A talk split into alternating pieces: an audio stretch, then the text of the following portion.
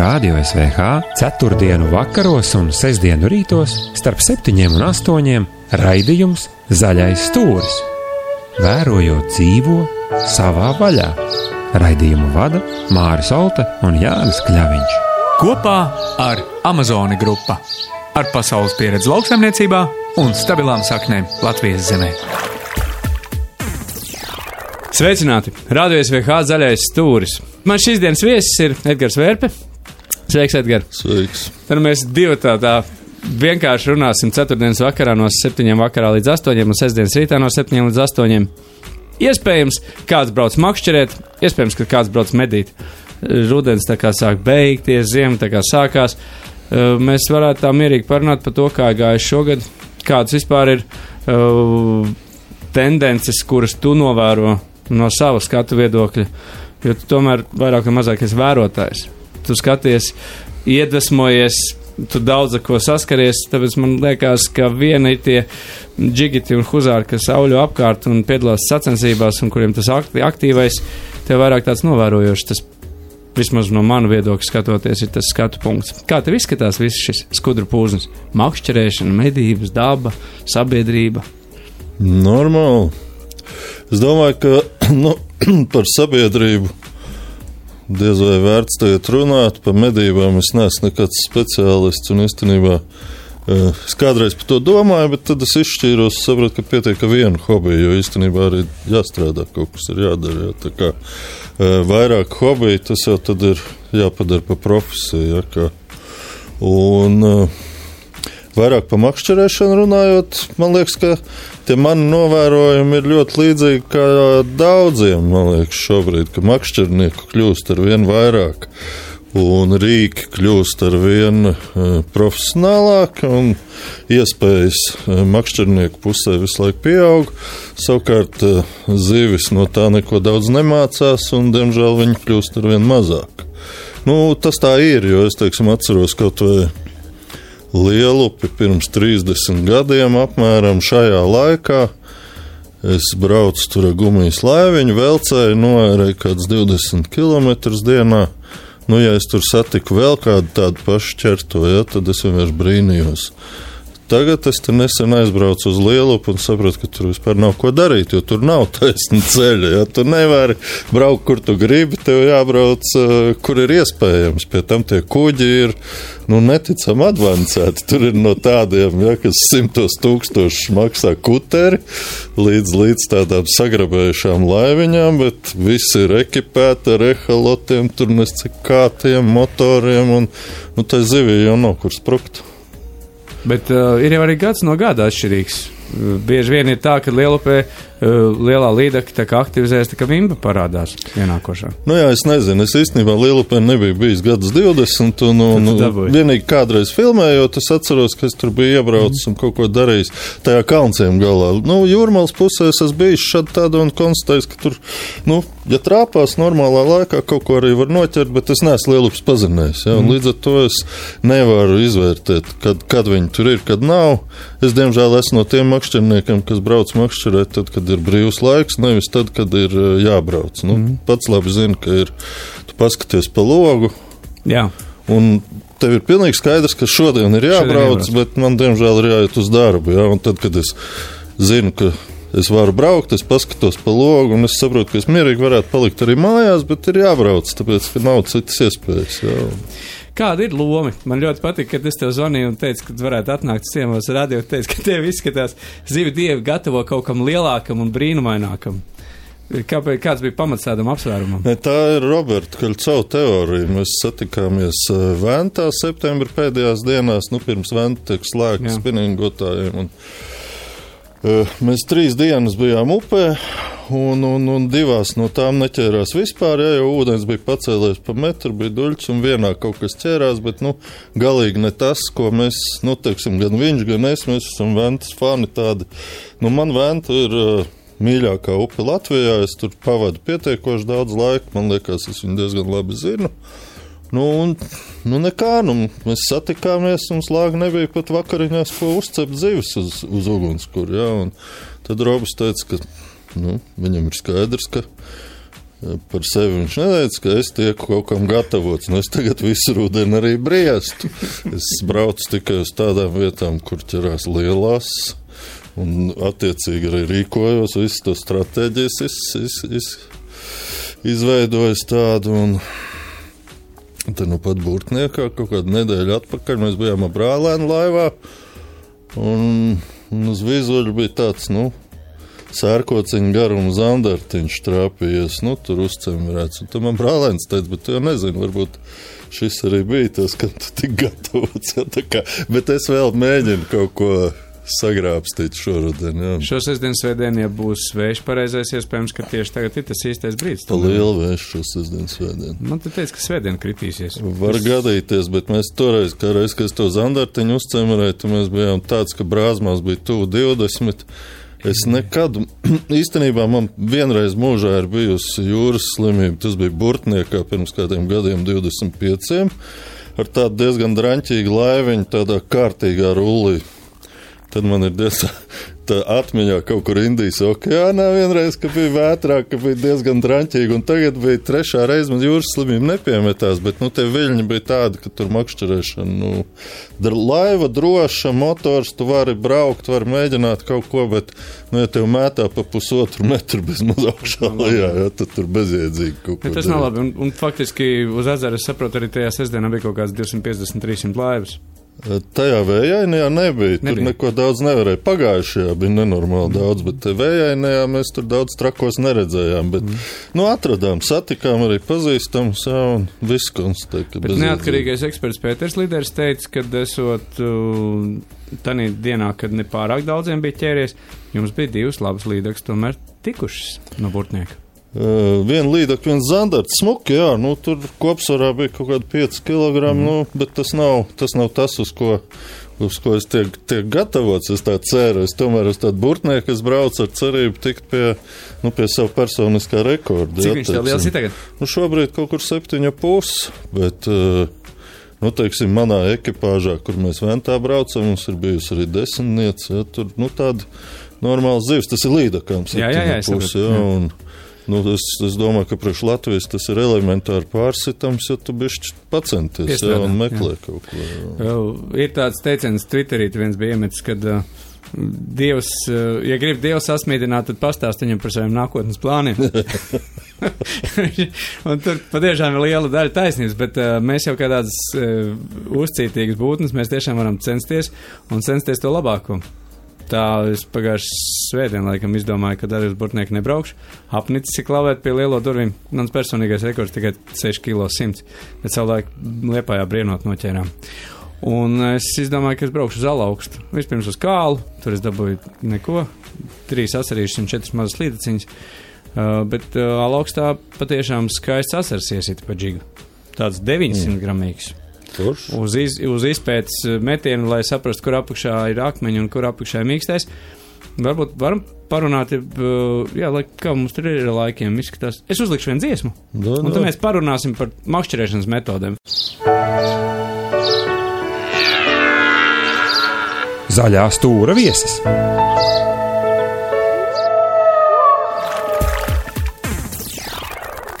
Zaļajā stūrī Edgars Vērps.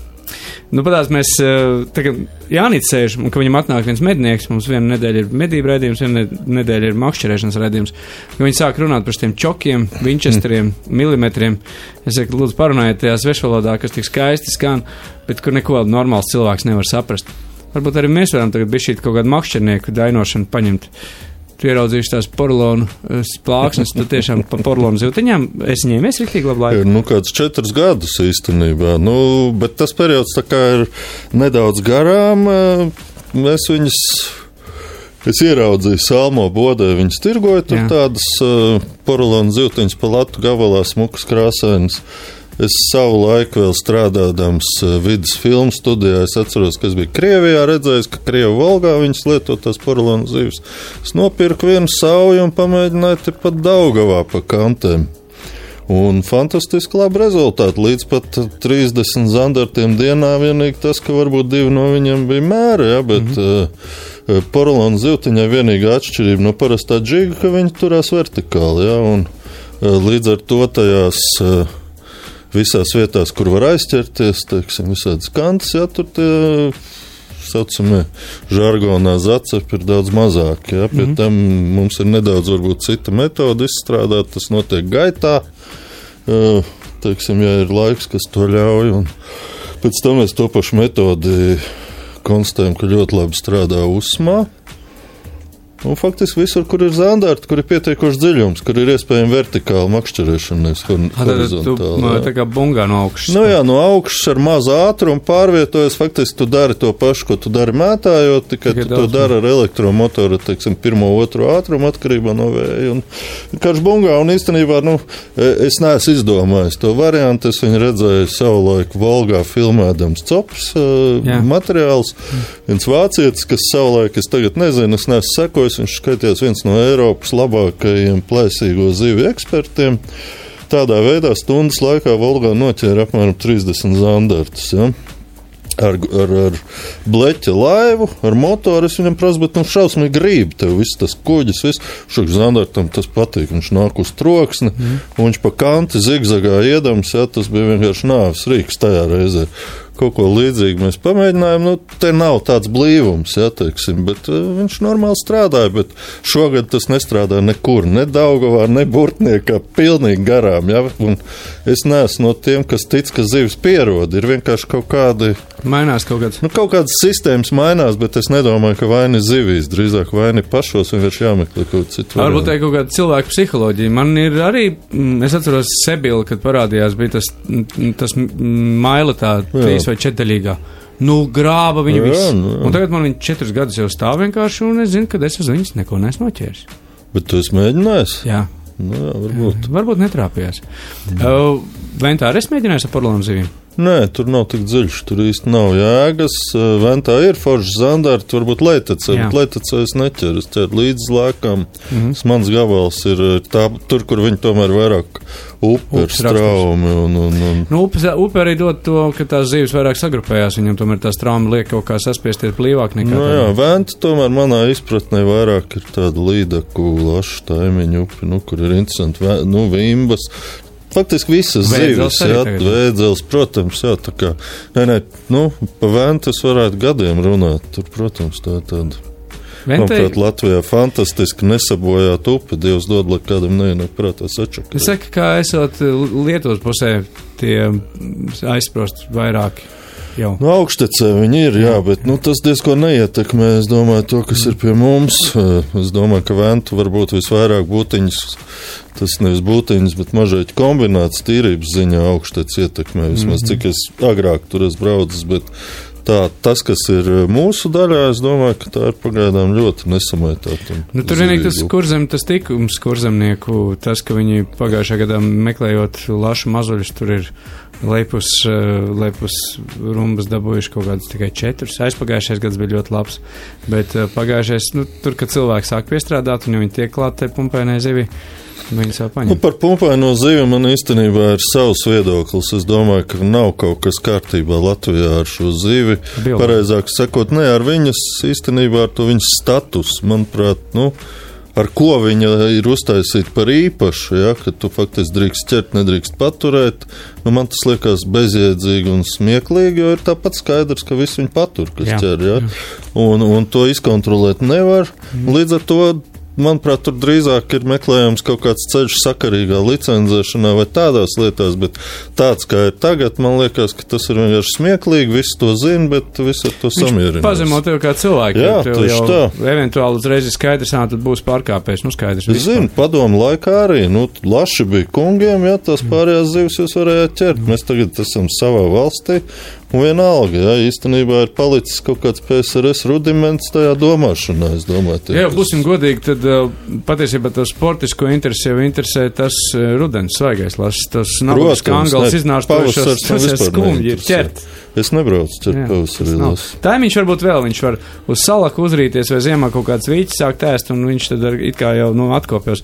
Man jau šķiet arī, ka lasis dēļ mūsu tiem ķīmijas izstrādājumiem, kuri pastiprināti veicina upju aizaugšanu, arī dzen, ir nonācis. Šobrīd lasis varētu būt ļoti, ļoti lielās problēmās. Nē, nu es tā saprotu, jo īstenībā viņu tā kā attaudzē visas tās audzētavas, ķert Jā. viņu nedrīkst, tirgot nedrīkst. Jā. Tad kāda vēlme pēc, kas vispār notiek? Es gribētu zināt, teiksim, tādu Viņu, pilnīgu. viņu ķert un, ķert, un, ķert un pārdot drīkst tikai nārsta laikā, šeit Daugavā. Nu, tur, kur ir tas, kurš tāpatās neaiziet uz nārstu. Un tad viņi arī dzen, tirgo, bet atkal ar, ar lieliem uztraukumiem. Te būs, te nebūs. Mans brālis bija liecinieks, ka tirgu viņš grib nopirkt taimiņu, viņš saka, ka viņam nepārdos viņu. Kāpēc? Tāpēc, ka pārbauda ir atnākusi. Nu, jā, tur kaut kas nav kārtībā.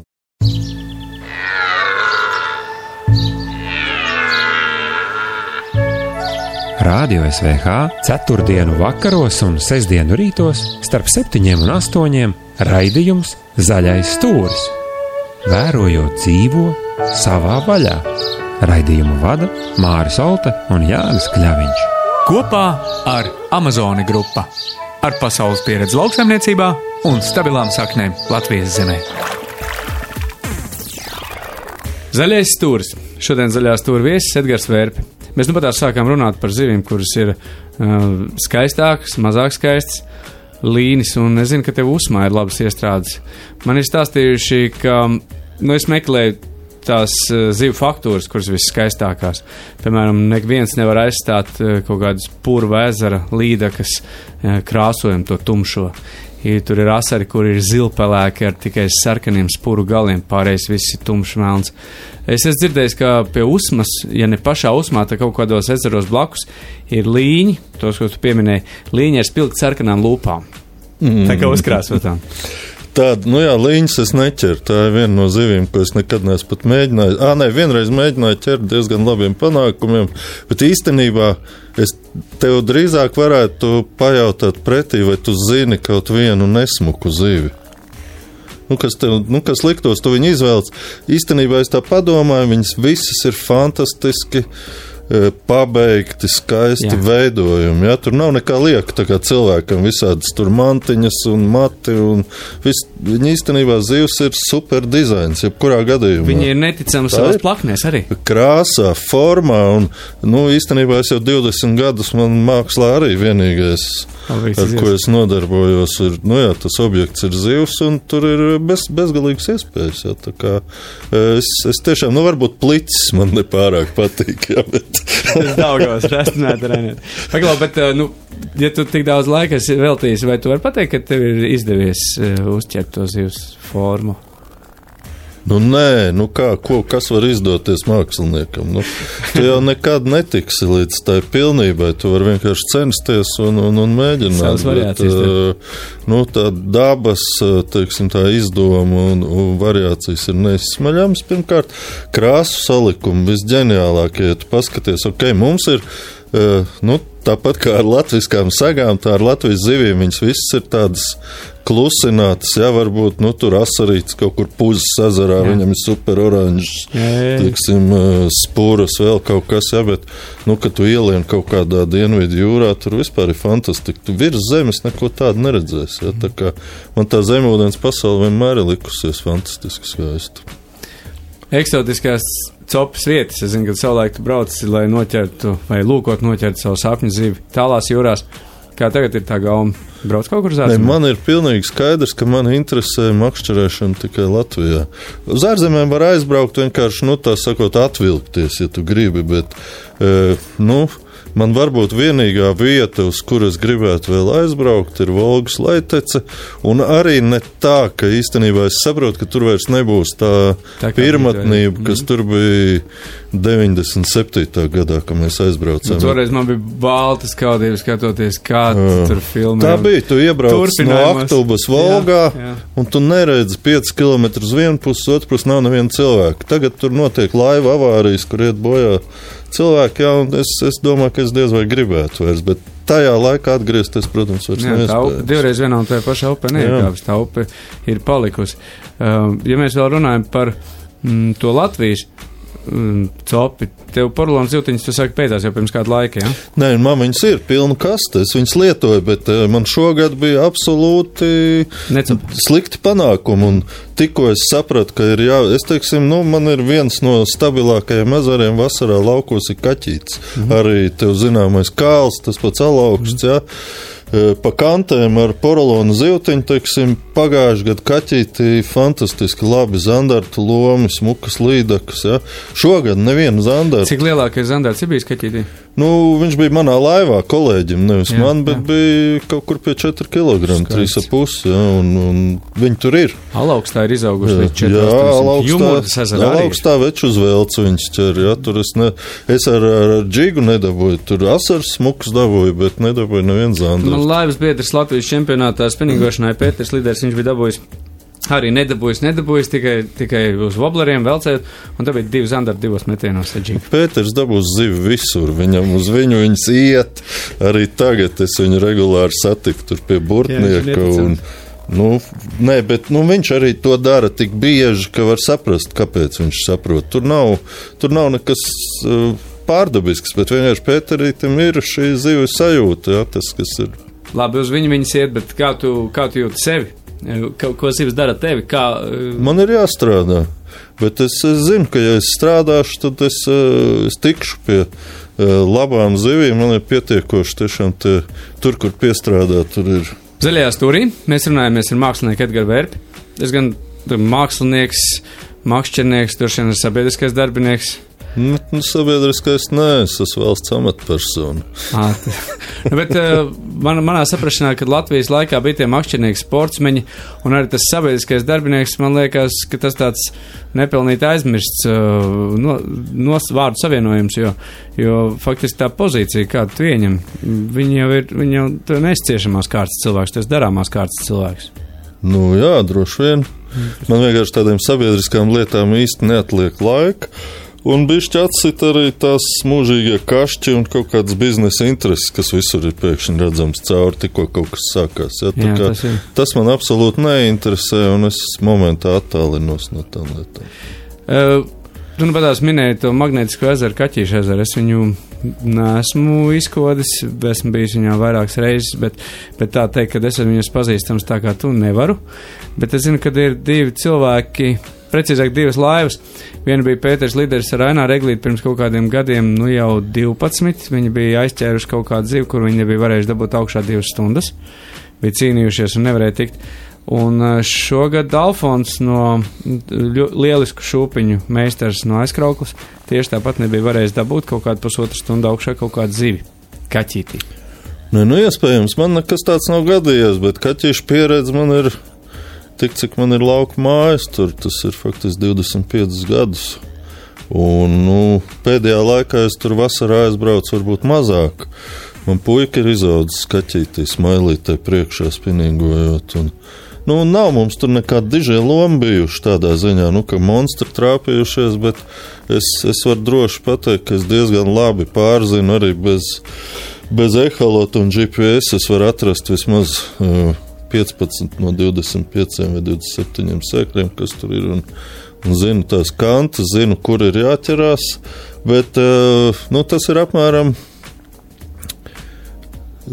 Es saku, šogad es pēkšņi konstatēju, ka ir jāmet miers tām porcelāna zīltiņām, kuras ņēmos pa visām kantēm, no, no, no 5 līdz 10 metriem, un kur bija jābūt zandartiem vai kas. Un, un, un momentā sāk ķerties smuks līdaks, ja tā pārgāju uz līdakām, bet visu vasaru es ar to nebiju nodarbojies. Un, eh, Nu, monstrs varbūt tur ir viens vai divi, kā viņi ir katrā ezerā. Es zinu, ka Čirsons kādreiz tur pa visiem tiem apkārtnes ezeriem medīja kaut kādu 30 niec līdaku, ja, bet Nedabūja. nu, tāpat nedabūja. Nu, gan jau kāds dabūs. Un par to noraušanos un nepacelšanu, nu, es nezinu. Man liekas, ka pacelt nevar tikai kaut kādas koku bluķis, jo īstenībā, ja tā ir zivs, un ja tu esi daudz maz gatavs, ja tev nav kaut kāda diegi, Mm. Nu, teiksim, 0,6 aukli, ja tev ir gigants, protams, ka tu neko nepacels, bet ja tev ir kaut kāda 0,14 pītā, tad var cīnīties. Es, es, es Alfonam konkrēti, es, man likās, ka viņš tam ir ticis kaut kādai karpmammai pie vēders pūras klāt. Tāds tur ir. Jā. Tur ir lielās karpas, Jā. un, protams, ja tu 15 aizcemerēs kaut kur muguras daļā, ilgi. nu, tad būs smagi. Jā. Tad būs ilgi. Sapņi vēl kaut kādi. Nē, nu sapņi ir lielā. Ne, Līdek- nešaubīgi. līdek tomēr. Nē, nav, nē, nē, nē. Tas varētu būt tikpat labi līdaka, lasis, taimiņš. Nu, karpus viss man vairs nevajag. 18,7 man ir. Es negribu nemaz lielāku mēģināt. No sāmu noteikti ir jāpamēģina Latvijā. Jā, Bet ir tās divas nedēļas, kad tas karstums lielais ienācies, tad viņi Nu, ķerās. Sāms ķerās visu vasaru. Ir īstenībā tā ir izkošanas lieta. Tieši tāpat tas nozīmē, tev ir jābrauc vismaz divas dienas nedēļā. Tam jāvelta, es domāju, trīs gadu laikā pie 50 Latvijā. var Vajadzētu tikt. Nu, es kādreiz Pasfaks Paskovam izbraukāju reizes trīs Jā. līdzi.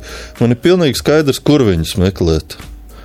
Jā, pie tam nevis, nu, tagad jau viss ķer pa dziļumiem ar kvokiem. Paskovs ķēra krācies. Nē, mums stāstīja, tagad, nu, pat tās latgaliešiem bijām rāz no semināra, viņi teica, ka tagad pa augstaugalu baigi ņemoties, viņš ir dzer agresīvs.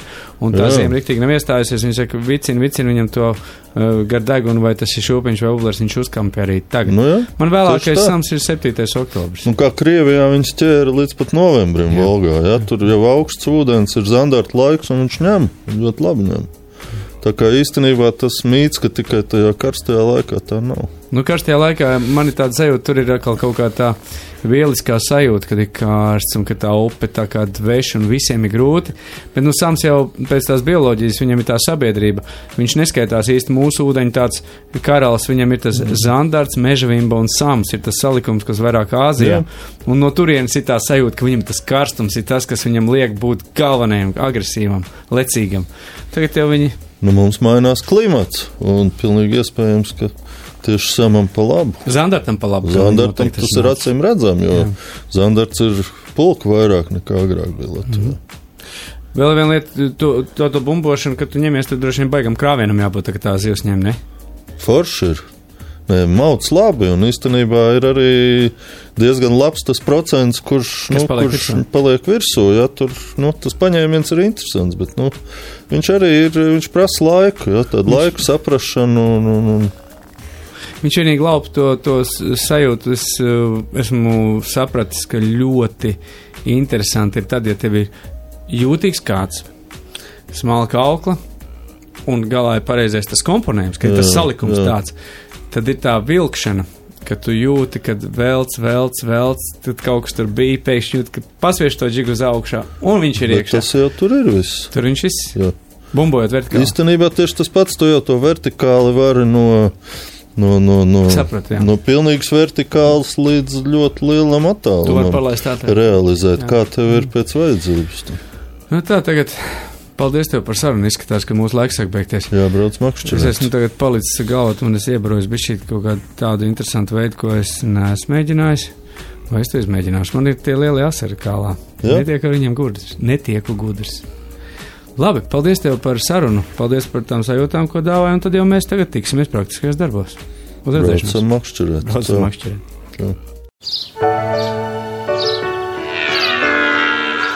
Meža aktualitāte.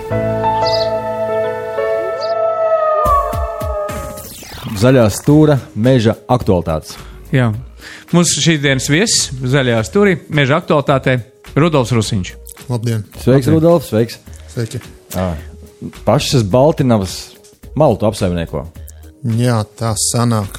Iepazīstināt, man liekas, Baltinava vispār ir nu, manā pasaulē viens no tādiem skaistiem, protams, attāliem reģioniem, kur ir ļoti, ļoti interesanti daba un biotops. Jā, nu, no, nu, no Rīgas tas ir 250 rastīti kilometri. Ir. Jā. Un es ar tevi tikos pagājušajā gadā, mm, meža apsaimniekotāji, kad tu piedalījies par, par privāto apsaimniekoto mežu labāko. Un tu toreiz žurē teici, ka meža kopšana ir diezgan interesants un iedzīgs veids, kā investēt mm, naudu, līdzekļus, un, un, un kā darbojoties, tu vari gūt arī iedzīgu atdevi.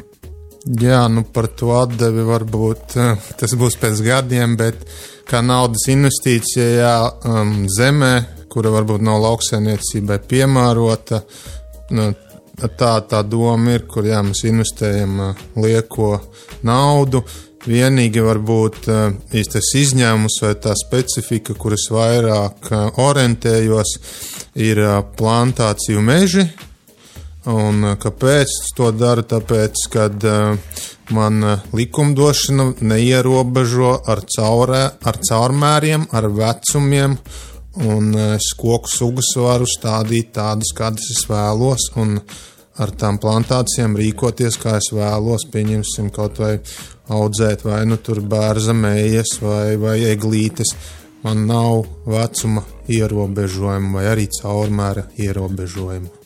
Varbūt pastāst par tām vietām, kur tu drīksti uzsākt šo plantāciju audzēšanu. Vai drīz būt tā, ka tu esi nocirts egļu mežu, ja, un tad vietā izdomā stādīt plantācijas. Ja tam ir kādi citi pamatprincipi tam? Nē, nē. Me, meža zemi, kur jau ir, mm, kā meža zemi, to nevar darīt. To var darīt tikai ar lauksainiecības zemi, kuru, mm, kur ir aizaugusi, pieņemsim, krūmiem, tos krūmus novāc. Pēc tam nāk augsnes gatavotājs, un pēc tam stāda mē, nu, vēlamo sugu, vai tā ir mistraudzes vai tīraudze, nu, kādu tas saimnieks vai īpašnieks nu, vēlas redzēt.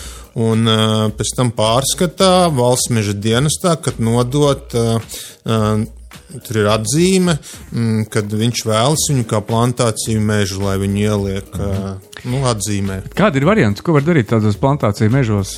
Dīvainākais, laikam, līdz šim, kur es esmu bijis, ir um, karēlijas bērns, kur audzē tikai tāpēc, lai jau bērnam izaugot līdz kādiem 10-15 centimetriem diametrā, viņam ir tie skaistie māzeri, un tos tad arī izņem un pārdod uh, autorūpniecībā, tos skaistos paneļus taisa. Uh, izstāstīja, kā vispār mm, domāt par šīm lietām, kādi ir varianti. Es zinu, ka ķiršus vēl var audzēt visāds brīnums.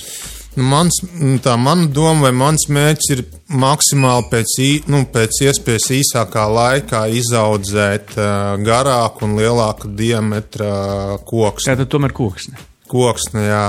Um, man, nav, man nav orientācija uz, ķirsi, uz ķirsiem vai uz karēlijas bērziem. Uh, bet tīri uz tām koku sugām, kas ir sastopamas Latvijā. Tas ir bērs, egle.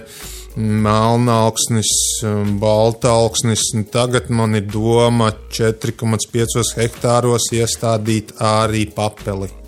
Mm -hmm. Jo tā ir ļoti liela pieaugumi un, un, un diametrs. Papildus, kam ir interesanti pēc tam papīrs vai finieris, kur viņi iet?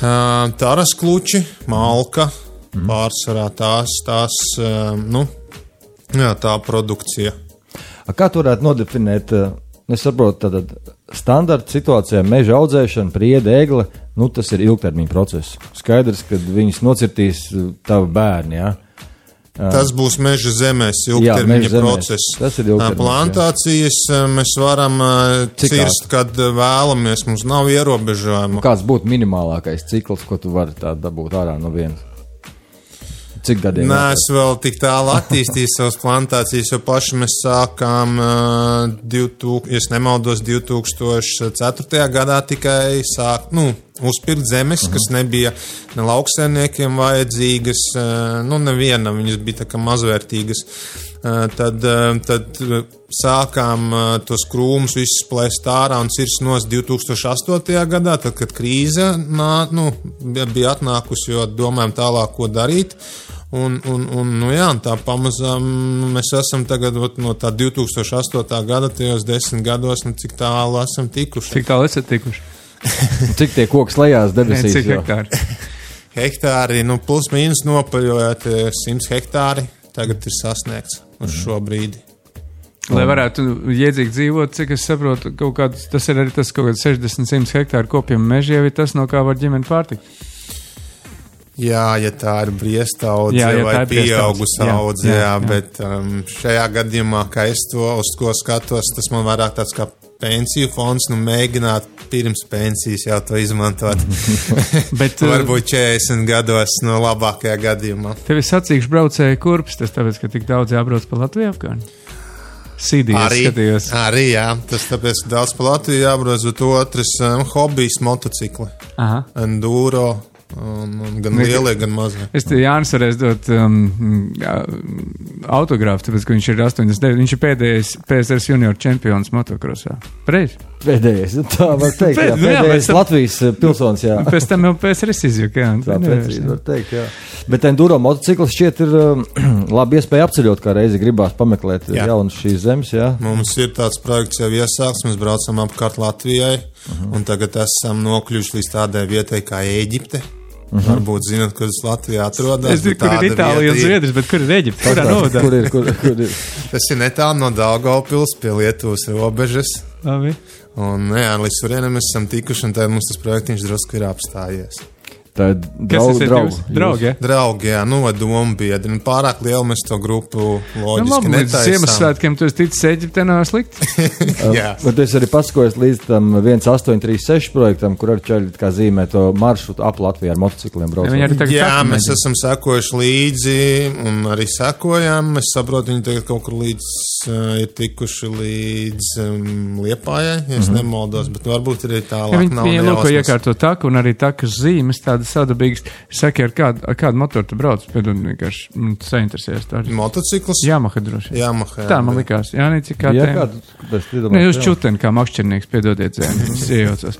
Labi, atpakaļ pie mežiem. Jā, Nē, nu pa močiem jau arī forši mēs varētu. Kā ir ar tiem visiem gribētājiem? Es zinu, ka bieži vien mežkops un, un, un, un tās mm, motordīdītāji benzīna galvas, kā es iekšēji pie sevis saucu, tās intereses sa sadurās. Cik, cik es saprotu, močiem bieži vien ar enduro var daudzās vietās iebraukt, kur tu redzi, kur ir tās pamestās zemes. Cik vispār Latvija ir tāda pamesto zemju un kā mēs varam skatīties uz to? Cik tas potenciāls, jā, ir liels. Nu, Lauksaimnieks saka, ka vēl viens miljonus hektāru ir iespējams pie diviem esošajiem pieplusot, ja veiksmīgi darbojās.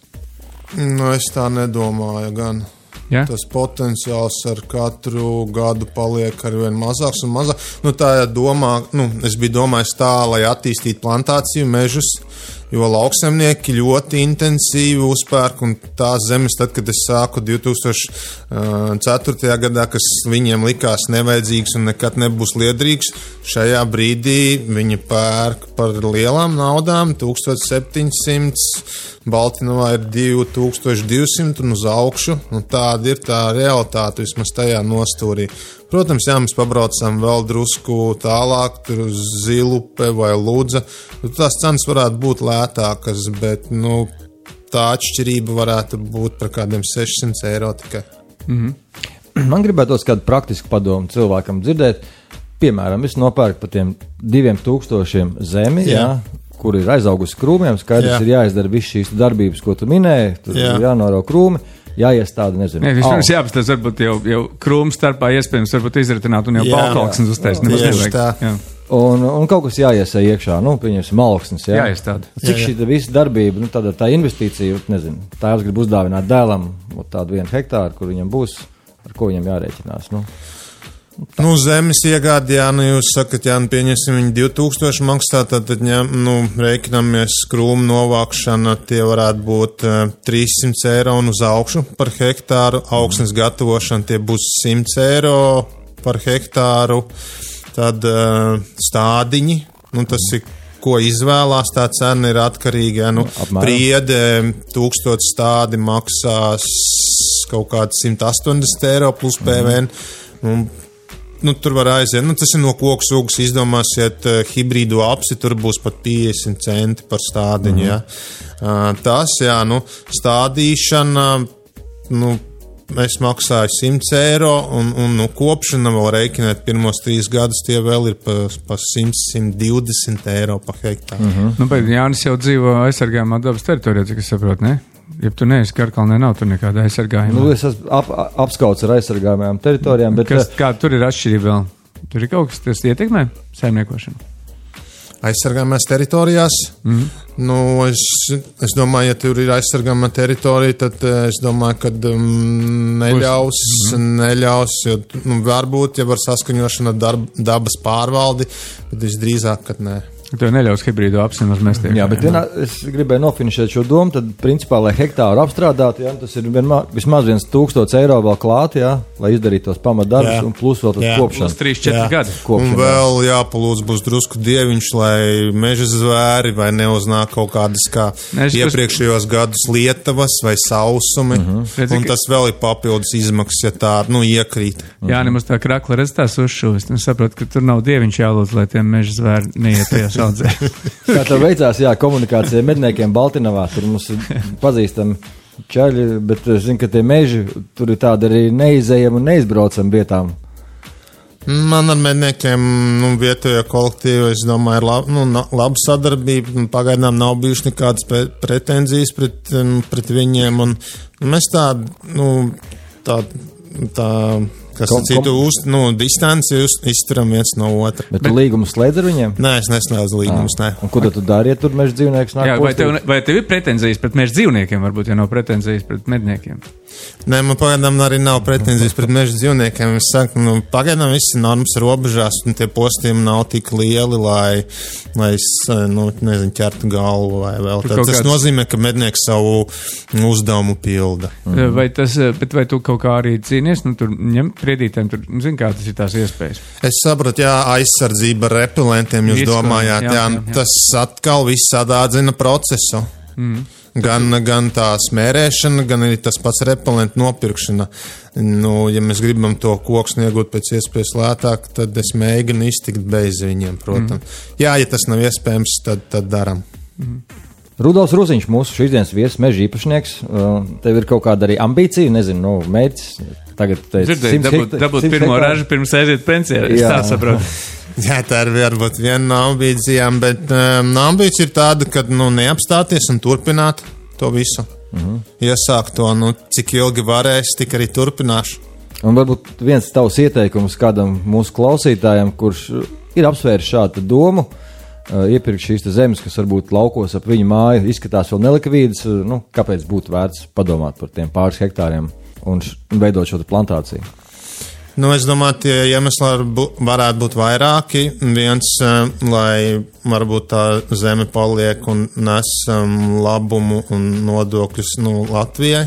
Tas varētu būt tas viens no nu, mērķiem. Sakārtojās tā Jā, zeme. sakārtojas, jā, tās gan, gan zeme, gan, gan apstrāde, un līdz ar to arī nu, viss pārējais, jo tās zemes mm, uz pasaules tik, cik viņi ir, tik viņi ir, un vairāk viņas nekļūst, kā mēs zinām, iedzīvotāji kļūst vairāk, un patēriņš pēc koksnes un uh, vispār pēc nu, ekoloģiska materiāla. Atjaunojamais dabas resurss. Jā, tas ir atjauns dabas resurs tieši tā. Mm -hmm. Tas, tas cilvēks, ja viņš investē tajā nu, aizaugušajā nu, zemē, kuru viņš pēc nu, krūmiem notīra, un, vai arī, ja tur aug kaut kāds, kas saka, baltāks vai melnos, kur tikai pakopi izritina, lai viņš aug vēl lielāks, nu, viņš nevar būt zaudētājs tādā ziņā. Nu, varam paņemt labu piemēru, nu, kaut vai kaut kādu 2000. gadu, nu, tā zeme maksāja 150 lati, uh -huh. nu, tad pasieties tagad, ja 1000.